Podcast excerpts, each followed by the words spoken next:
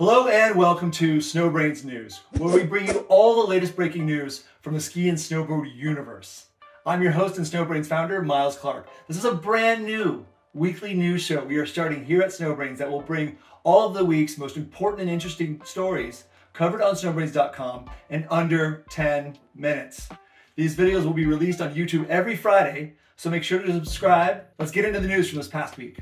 Powder Mountain, Utah has a new owner. This past week, co-founder and executive chairman of Netflix, Reed Hastings, invested $100 million into Powder Mountain, which now makes him the majority owner of the resort. The investment will be used in a variety of purposes, most notably including expanding terrain, building new and upgraded lifts, creating a new Nordic and snowshoe trail system, all while having additional focus on support for all ability levels and ages on the mountain. Hastings said on the matter that this is an investment in what we consider to be the ultimate skier experience. In addition, Powder Mountain also announced they will be offering $19 night skiing lift tickets to everyone, every night for this coming season. I had no idea they even had night skiing. On Wednesday, the Biden administration announced the cancellation of the last seven oil and gas leases in Alaska's Arctic National Wildlife Refuge, originally granted by the Trump administration. In addition, the Biden administration has prohibited new oil and gas leasing on 10.6 million acres of the petroleum reserve and an additional 2.4 million acres to have tougher regulations. While Alaska's Governor Mike Dunleavy criticized the move, environmental advocates see this as a huge win for protecting Alaska's last frontier. Go Alaska. We love Alaska. This past week, many spots across the western US saw their first snowfall of the season. Last Saturday, the top of 14,179 foot Mount Shasta, California was blanketed in snow on only the second day of meteorological fall. Resorts across Utah, including Alta, Snowbird, and Solitude, also saw dustings of snow this past Monday. Up in Idaho, Pomerelle caught some snow as well.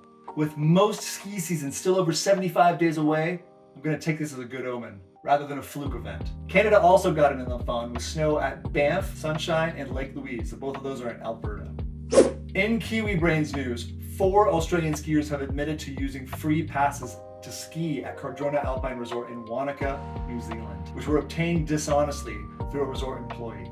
Appearing at a Queenstown District Court, Judge Russell Walker discharged the four defendants after they repaid the ski area for the $160 per day tickets, in addition to making a charitable donations to the Salvation Army there. Snowbasin Resort in Utah unveiled new upgrades for the 2023-2024 winter season. The plans include the construction of a new high-speed chairlift, expanding parking, a new patio attached to Strawberry Lodge, and other overall amenity improvements.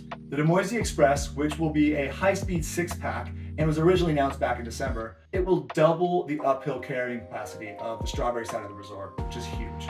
The expanded parking will add on additional 124 parking spots to its Canyon Rim lot, solidifying it as the resort with the most parking spots in Utah. Woo! The new 5,000 square foot heated cobblestone patio will be added to the northwest portion of the Strawberry Lodge and add an additional 180 seats. With several amazing upgrades across multiple Utah resorts planned for the upcoming years, there's so much to be excited for. In climbing news, a Colorado man who went missing on a solo climbing trip in Glacier National Park, Montana, was found dead this past Friday. 32-year-old Adam Fusile had set out on August 29th on a solo climb of Reynolds Mountain and was reported missing after he did not return when expected.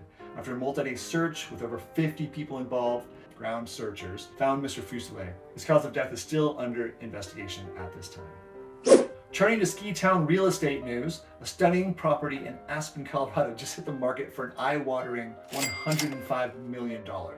Technically, the property consists of two houses, but the two houses combine to offer over 18,000 square feet and instead of 8.4 acres of land on the Roaring Fork River. While it is not the first property in Aspen to ask for over $100 million, which is nuts, if sold, it would be the first in the area to sell for nine digits.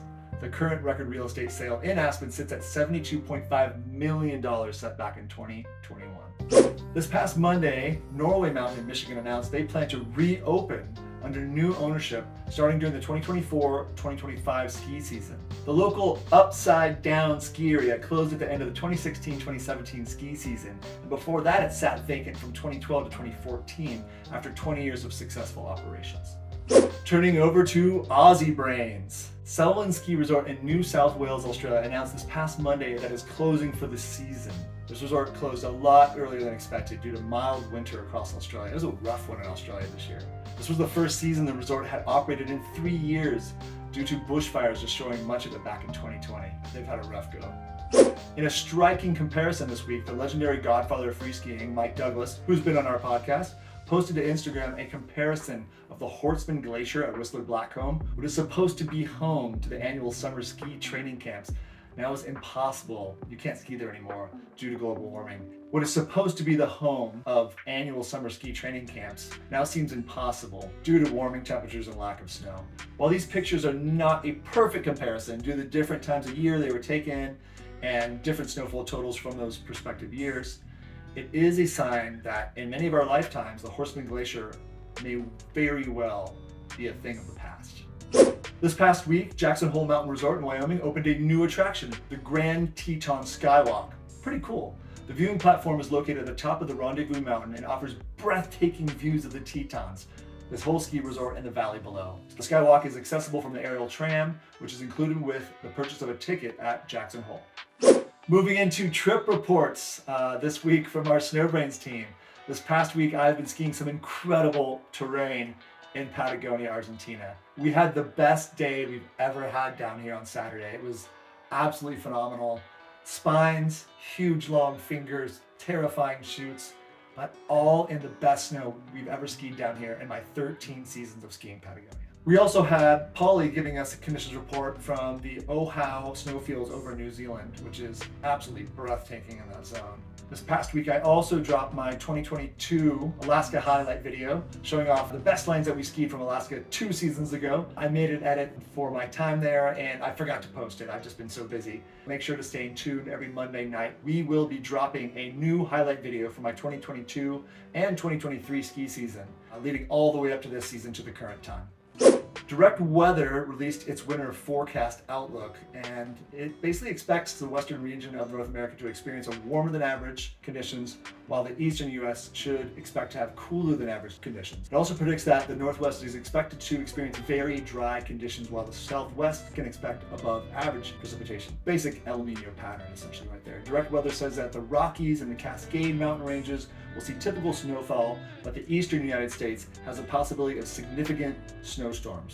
And while it's very early in the season and we should never take any of this for certain, it's certainly fun and it's interesting to think about the possible scenarios for this upcoming winter. This past week, the dry Nevada desert turned into a mud pit for the annual Burning Man festival.